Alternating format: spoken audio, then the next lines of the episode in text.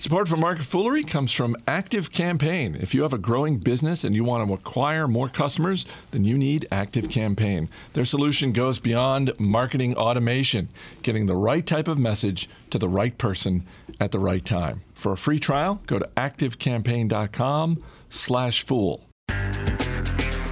All right, we're back. Let's start the show. It's Monday, April 2nd. Welcome to Market Foolery. I'm Chris Hill. Joining me in studio from Stock Advisor Canada, Taylor Muckerman, and from Million Dollar Portfolio, Jason Moser. Happy April. Hey, Ooh, now. we're stretching out over here. April Fool's Day part due. What is it around now? here? April Exactly. April second, I guess, right? Exactly. I, for those who uh, haven't taken the time to go to fool.com, you can do that and check out uh, Sunday's April Fool's joke from uh, the editorial team. Uh, but uh, as I mentioned, we're back. Uh, well, Taylor, were you here last week? Jason and I were away, albeit not together. Yeah. And, uh, No, there, there, there would have been nothing wrong with that. not I that there's mean, anything you know. wrong with that. Um, yeah, I was here. Uh, I went down to uh, Virginia Beach for Easter, but I was in the office last week. all right. Well, stuff Holding it down. Stuff happened while we were away. Just a little bit. And we're, and we're, we're going to get to uh, a few of those things. Uh, let's start with Tesla, though, because, wow, over the past week, shares of Tesla are down about 20%. And uh, I'm sure. I would love to say it was just one thing. I'm sure Tesla wishes it were just one thing, but they are they are dealing with multiple issues right now. I guess the most recent, uh, chronologically, is the recall of 123,000 Model S cars. Uh, the recall being over uh, possible ste- uh, power steering issues.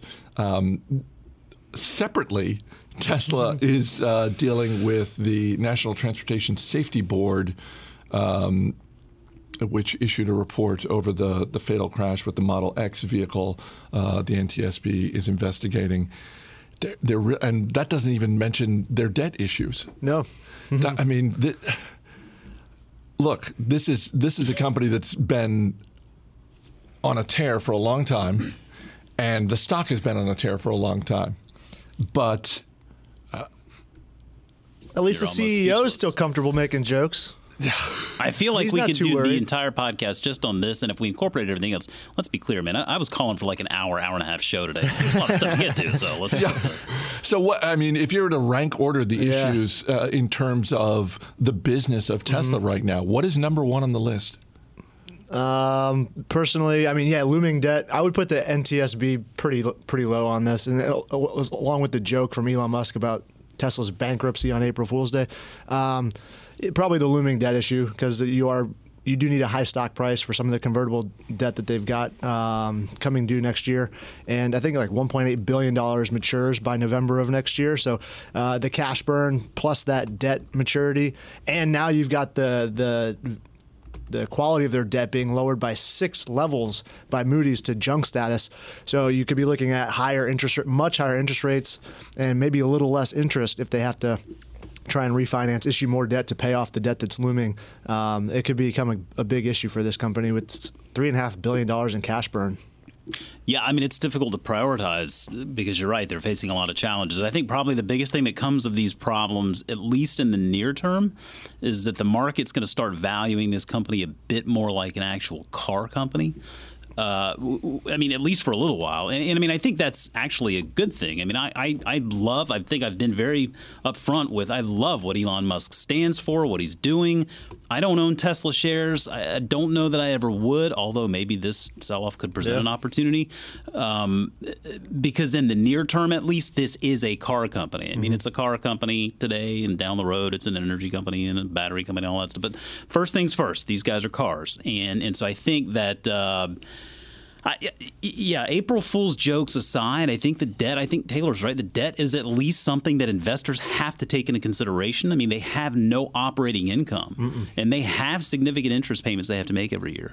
And the stock is based, it's valued on no fundamentals whatsoever. What I mean by that, it's unprofitable. You can't sit there and say they have a PE because they don't have an actual E. Uh, so, uh, I mean, plenty of concerns. I mean, I, I think that. Uh, it's at least in, investors should be asking the question: uh, Is is this actually an opportunity, maybe to pick up a very neat long term story on, on some near term weakness? I, I think I think possibly could be. Well, and even if, and I, and I agree with you, Taylor, that in terms of w- what are the biggest issues that they're dealing with, the NTSB report is probably lowest on the list. Doesn't mean it's not something they have to deal with. Yeah, of sure, course, yeah. you know, Mm-hmm. every automaker has to deal with regulators. But if you just think of it in terms of who is vying for Elon Musk's attention right now, you've got regulators, you've got customers who, and I- I'll just speak for myself as someone who's gotten uh, various recall notices from various automakers that I've owned, not the automakers, I've owned vehicles over the years. Sometimes I get a recall notice. I'm just like, okay, Oh, this, yeah. is, this is a minor issue. I'm not dealing like with. your So- like your sun visor or something like yeah, that. Yeah, it's like okay, I, it's not worth it to me to take this in to get the sun visor uh, fixed. Um, this is not the sun visor with, with Tesla, and but not every customer is going to deal with with the recall. Mm-hmm. Uh, but they've got customers, they've got creditors that they're- that are going to be knocking on their door about the debt, and that that to me, it's sort of the the the confluence of all of these groups vying for his attention and time that I think makes this particularly problematic right now. I think in the near term, the easy solution is they're more than likely going to be issuing some stock at some point here. I mean, that's going to be an easy way to raise some money. I mean, we, we never really um, shun companies that make acquisitions with stock when their stock is at high prices. I mean, that's actually a good way to do it, assuming you have a market for, for issuing those shares. I think in Tesla's case, they probably will.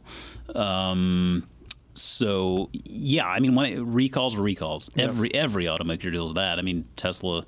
the only reason why Tesla gets maybe a little bit more attention is because they have a, a much smaller user base out there today, and you know we're entering this uh, phase where where automated cars are becoming more and more a thing, and so they start asking. In this accident, was the self driving uh, device enabled? You know, I, I, I again, I kind of go back. I think that self-driving cars, the technology's all there, it's all good. I think we're gonna, I think it's a lot farther out than people maybe have, have been thinking. Not just because of the technology of the car, but the, the infrastructure, the roads here. Like we just you just need more for it to really actually be able to work. But uh, yeah, I mean they, they definitely have a lot of challenges uh, on a lot of fronts. I think if Elon Musk wasn't like, if, if he was more behind the scenes, kind of a CEO, w- without SpaceX going on and the boring company going on and selling flamethrowers, maybe the company, w- maybe the company wouldn't be in the limelight so much, and that might have hurt the stock before. It, maybe it wouldn't have risen so highly. Um, but I think it also kind of hurts the company when when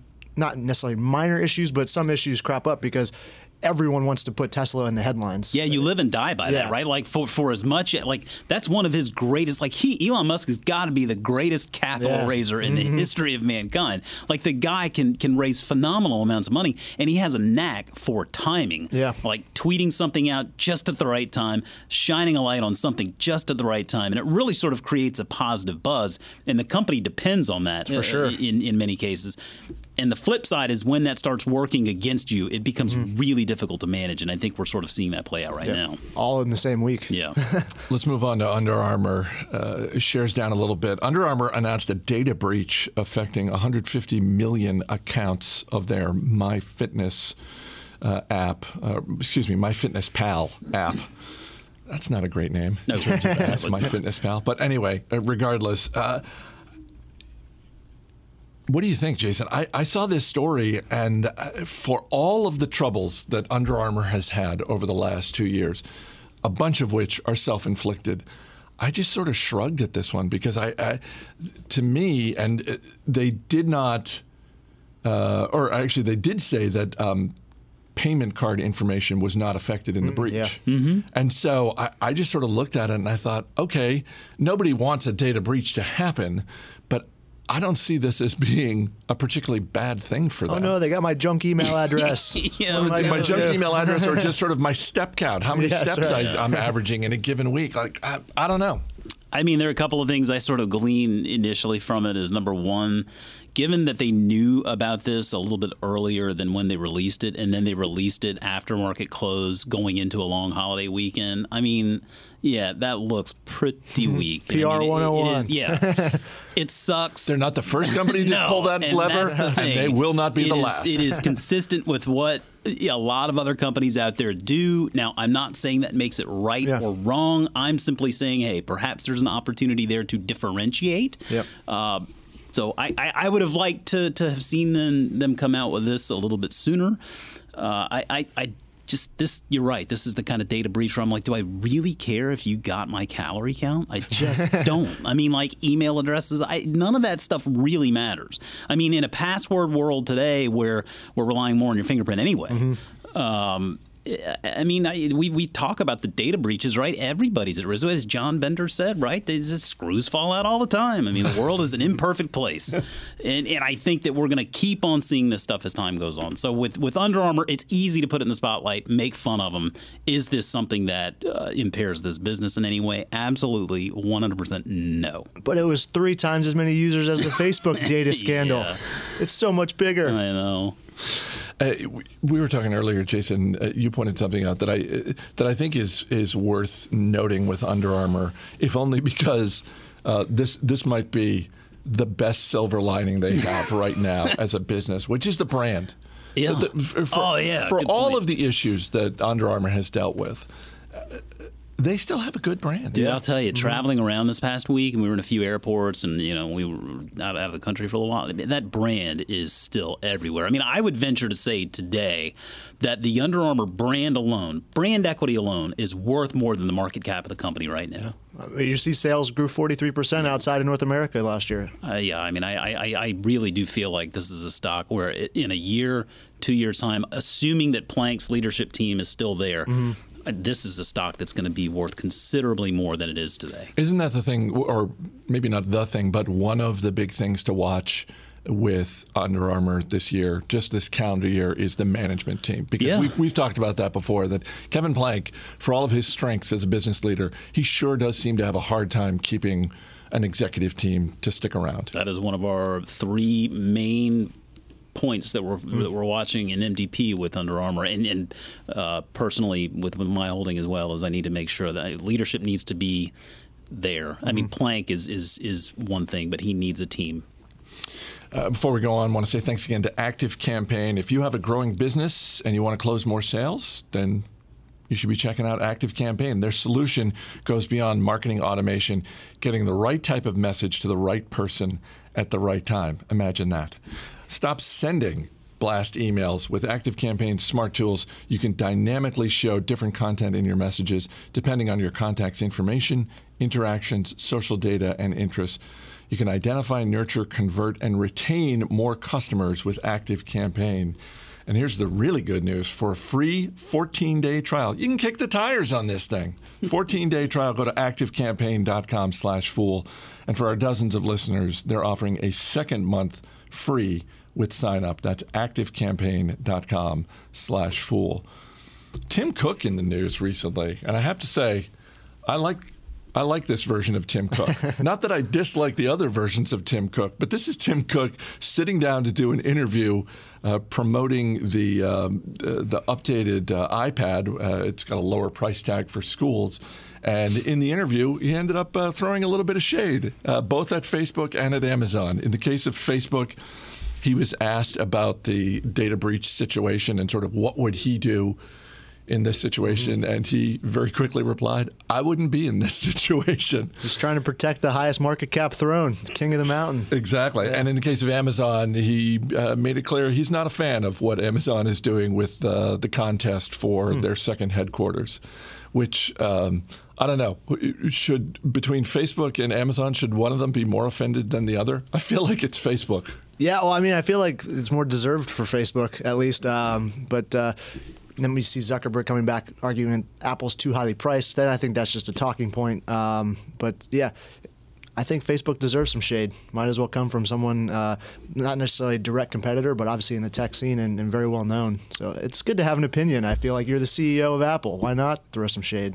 Absolutely. Well, and yeah, and as you mentioned, uh, Mark Zuckerberg gave an interview that was just published this morning. Uh, I think it was with Vox Media, yeah. and um, and he yeah he sort of took issue with Cook's comments mm-hmm. and sort of fired back that, uh, and and actually he invoked Jeff Bezos uh, in doing so and talking about and this was years ago, but Be- Bezos making the point that uh, there are some businesses that are trying to charge more, trying to mm-hmm. figure out ways to charge more, and there are businesses that are f- trying to figure out ways to charge less, and we're trying to be the latter.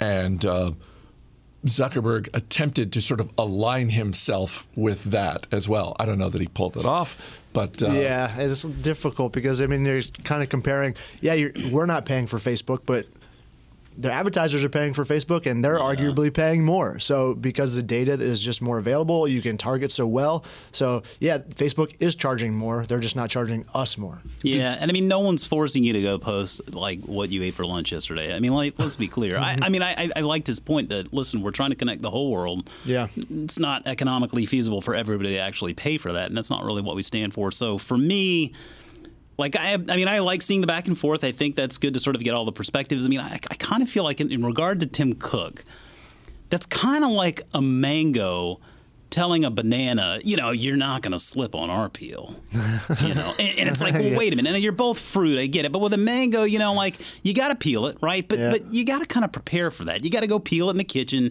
and then you cut it up. Like you're not going to find many mango peels on the floor. With a banana, you could just peel it, throw the peel on the floor and boom, you eat it, and then someone slips on it, right? It's same, but it's different, you know. And I feel like that's what you know. That's what Tim Cook is doing here. Is he's being? It's not the same thing. Yeah. It's similar, but it's very different. And and I think that for Cook, I would have rather seen him say, you know what, this is something that could potentially happen to us because you know they they've got iTunes and the App Store and all that stuff with a buttload of payment data. Oh, for sure. In one big breach, he's going to be eating his shoe, right? Mm-hmm. So I, I feel like he was a bit quick to kind of jump in there. Oh, that would never happen to us. Well, you know, be careful there, man, because it certainly could. You're not as different as you think you may be.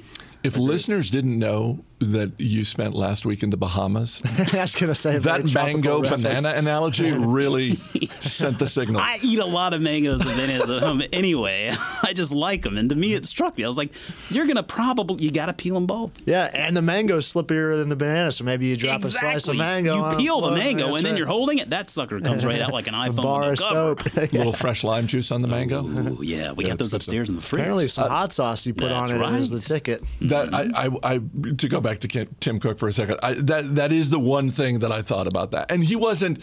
You know, when you read that quote, uh, it it comes it can come off as more smug and haughty than if you if you watch the interview. Yeah. Um, but but I did have that thought as well that mm-hmm. I just thought, okay, but humility just goes a really long way.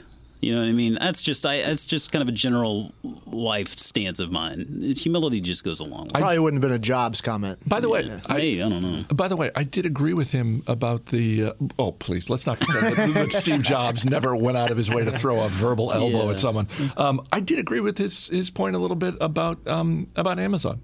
And I'm not an Apple shareholder. I'm an Amazon share, shareholder. And I've said before, I hope they make the right decision for the business um, and of course, two percent of me really wants it to be close to Ron Gross's home. But it's gonna be um, never-ending content. But, but I did like I, I don't think he's wrong with that. That that the whole like that was my reaction when the list came out. I just thought twenty cities. That's yeah. come on, just I mean at least narrow it down to single digits. I think I think you're right. I think you made a fair observation there. I didn't see it. What was too long to read version? Uh, criticizing their basically saying you know comparing it a little bit to a beauty contest. Like you're, okay. you know you're gonna have you're gonna have one winner. Mm-hmm. You're gonna have 19 losers. Um, you're, you're, gonna have loser. You're gonna have a lot of people who are you know who spend a lot of time and effort. Yeah, you have tons and, of time and effort. Um, and they're you know they're not gonna win, and they're gonna yeah. they're gonna feel like their their bridges uh, you know maybe not the bridge has been burnt, but they're they're gonna feel a little put out by the whole process because they didn't get it. That'd be a fun exercise to find out how much money was actually spent by these governments who might be over budget f- for years, and then uh, how much money was wasted trying to. Well, it's it's interesting to see. To like the longer this process goes on, yeah. I, I personally find it interesting to see how cities and states are reacting to this, and um, you know, you have